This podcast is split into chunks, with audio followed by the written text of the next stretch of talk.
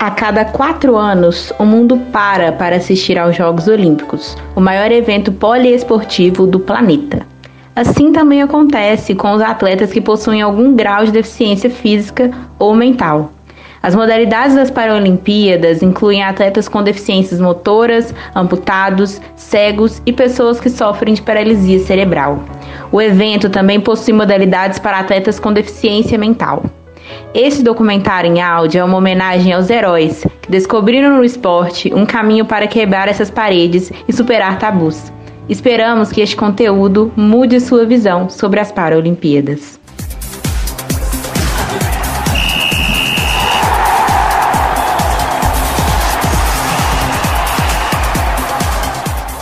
Neste episódio, vamos abordar um pouco mais sobre o que são as Paralimpíadas, qual a sua importância e por que ainda acontece uma diferença na cobertura entre as Olimpíadas e as Paralimpíadas.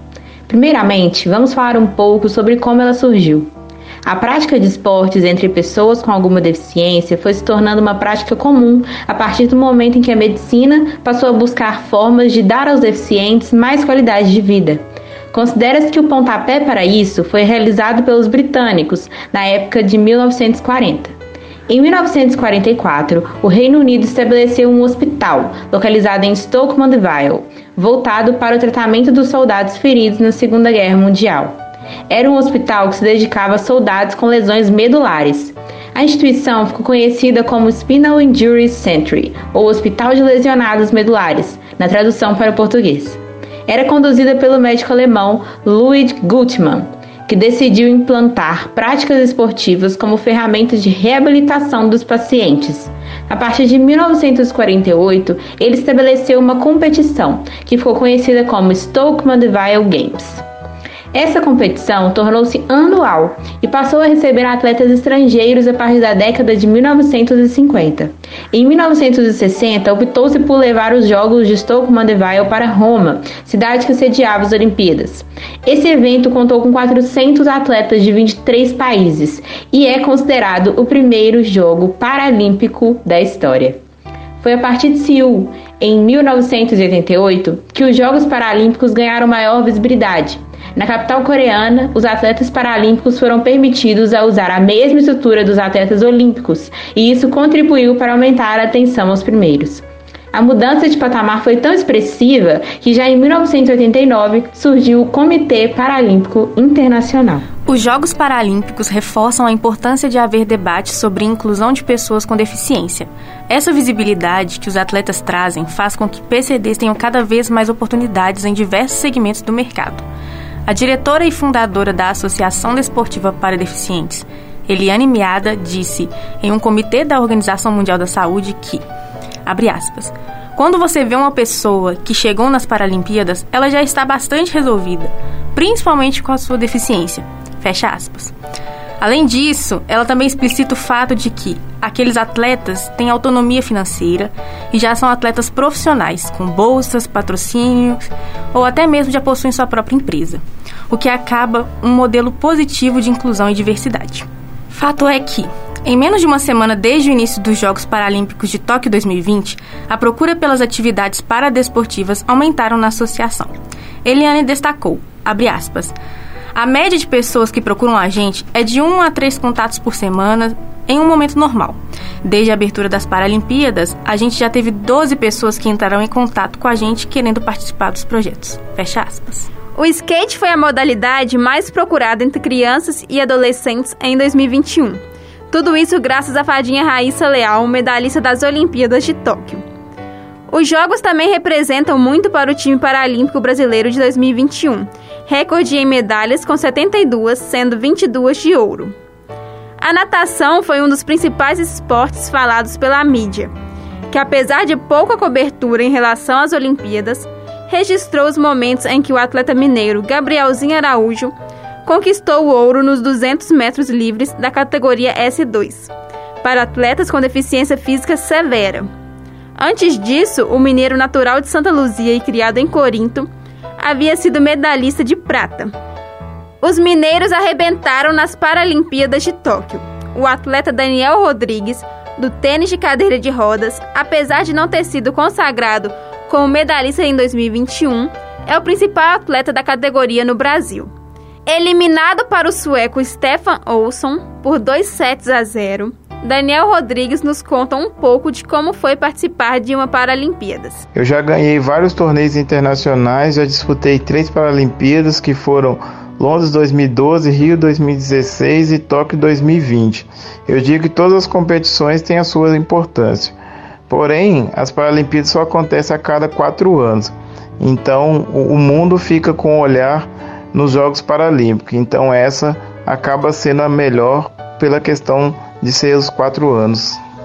Apesar de inúmeras conquistas para o Brasil, com saldo positivo de 72 medalhas, as Paralimpíadas ainda possuem um ponto muito negativo: o baixo apelo e cobertura da mídia brasileira. É, com relação à questão da mídia, a gente sabe que as Olimpíadas sempre foi, né, um foco maior do que as Paralimpíadas. Mas a gente sabe que também através dos atletas paralímpicos isso vem ganhando força e cada vez mais é, a gente está aparecendo mais nas mídias, mesmo que seja só nesse momento, porque no dia a dia a mídia mesmo não cobre nossa rotina. Após mais de 50 anos, desde a primeira edição oficial de uma Paralimpíadas, a mídia brasileira, em especial a TV Globo, maior emissora de televisão do país e com os atuais direitos de transmissão do evento esportivo, decidiu que somente após o sucesso das Olimpíadas de Tóquio, as Paralimpíadas também mereciam uma intensa cobertura. Foram mais de 100 horas de programação na televisão fechada e coberturas ao vivo na rede aberta. Entretanto, mesmo com o quadro de medalhas paralímpicas ter sido superior ao olímpico brasileiro, abre aspas, diferentemente do entusiasmo que se viu nas madrugadas da Olimpíada, sobretudo nos principais telejornais e jornais impressos brasileiros, a Paralimpíada parece não empolgar tanto os donos desses veículos e seus editores de esportes. Fecha aspas. As palavras do jornalista José Mauro Batista, do Rio Grande do Sul, gritam em nossos ouvidos um problema social que o Brasil ainda parece ignorar: a da invisibilidade de pessoas com deficiência. Enquanto a mídia brasileira enaltecia, e com razão, diga-se de passagem, as conquistas dos nossos atletas olímpicos, parecia não ter interesse nos Jogos Paralímpicos, que começariam dali a pouco tempo. O resultado disso víamos nas redes sociais, com o trabalho de influenciadores e internautas na constante divulgação e feito dos atletas. Não podemos deixar de lado também o papel das mídias independentes, que, em razão da baixa cobertura das maiores emissoras de televisão aberta do Brasil, fizeram um trabalho excelente em trazer ao público cada detalhe da emoção sentida nos Jogos Paralímpicos de Tóquio 2021. Mas depois deste ano, isso parece mudar. O Brasil é uma potência em esportes paralímpicos, apesar de não ser um país que costuma investir tanto em seus atletas de modo geral. Basta você reparar, quase toda medalha conquistada nas Olimpíadas vem de uma narrativa de superação e o pedido de melhores investimentos e patrocínios para a maioria das modalidades. Bem, nosso foco aqui é nas Paralimpíadas. No Brasil, temos uma lei que rege o esporte por aqui e que, inclusive, determina o repasse de parte do dinheiro das loterias para o CPB, Comitê Paralímpico Brasileiro. Isso faz dessa lei, a Lei Piva, a principal fonte de renda dos esportes paralímpicos na terra onde mais de 17 milhões de habitantes são PCDs. A importância e o reflexo de investir nos atletas foi vista imediatamente. A Lei Piva entrou em vigor em 2003 e já em 2004, nos Jogos de Atenas, na Grécia, nós entramos para o top 15 de medalhas. Mais do que isso, desde 2008 não saímos mais do top 10. Esse ano terminamos na sétima posição com 72 medalhas, sendo 22 de ouro. Hoje, o investimento que a Lei Piva garante já é visto como consolidado. Desde 2015, temos o Centro de Treinamento Paralímpico, localizado em São Paulo, e que recebe mais de 20 mil pessoas todos os anos, seja para treinar ou competir. Esse número, claro, é de antes da pandemia. Nas Olimpíadas de Tóquio, realizadas esse ano por conta da Covid-19, a delegação brasileira era a quinta maior do evento e contava com 234 atletas. O cenário aponta para um futuro que pode ser promissor. Ainda há espaço para crescimento, sempre há. É possível investir mais, formar mais atletas, criar programas de repasse de verba e que atraiam os patrocinadores.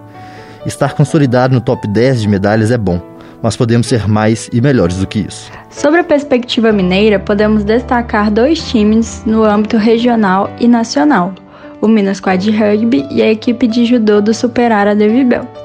O Minas Quad Rugby foi fundado em 2013, voltado ao rugby em cadeira de rodas.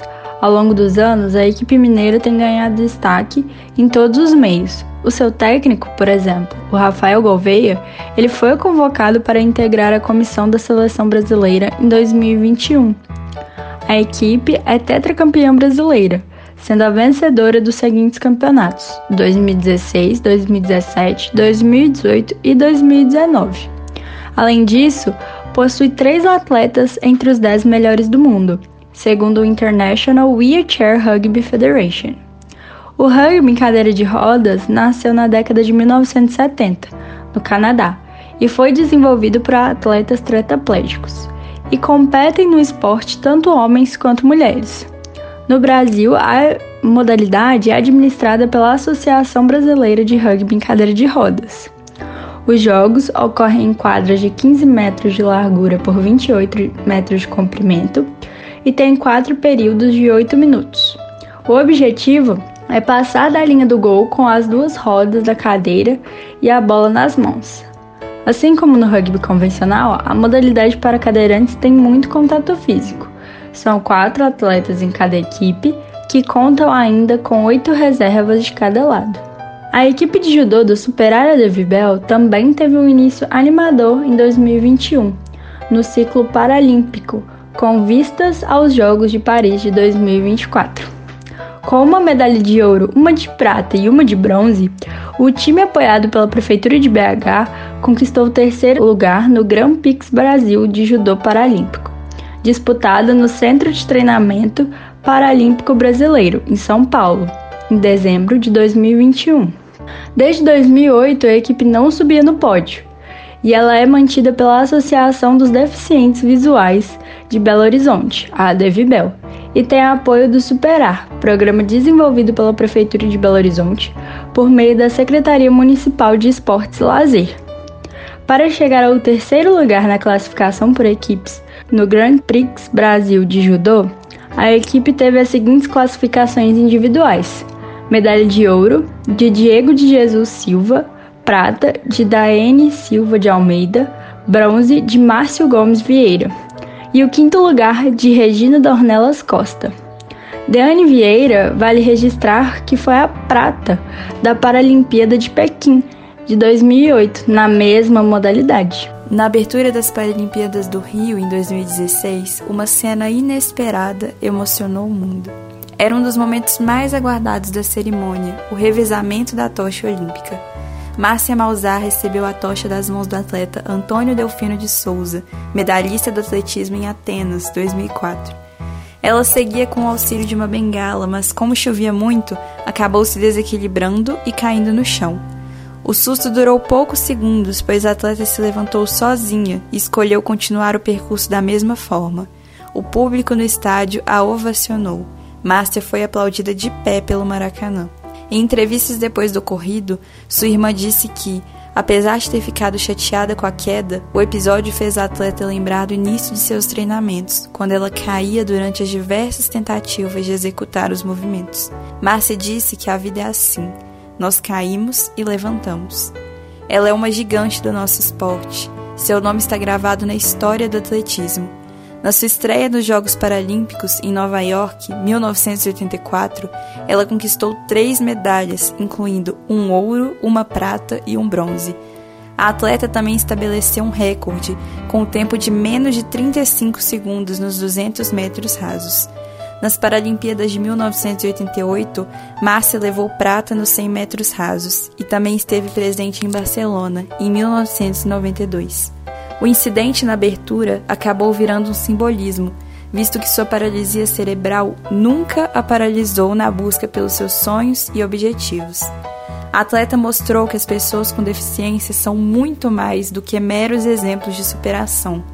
Elas têm autonomia e independência para se reerguerem sozinhas. Não devem e nem querem ser vistas como incapazes. Os aplausos da torcida brasileira não eram só para Márcia eram para todos os atletas paralímpicos que ela representava ali.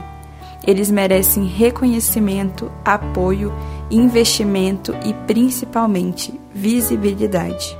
Esse foi mais um episódio de Paralímpicos, o mundo de quem se atreve. Meu nome é Daniel Rodrigues e eu me atrevo a ser atleta profissional de tênis em cadeira de rodas. Podcast gravado pelos estudantes de jornalismo da PUC Minas. Amanda Pena, Claire Santos, Letícia de Souza, Ana Paim, Gabriel Paiva e Mariana Loureiro. Se você gostou, compartilhe nas suas redes sociais e nos envie sugestões de assuntos que nós podemos abordar. Obrigada pela sua audiência e até o próximo episódio.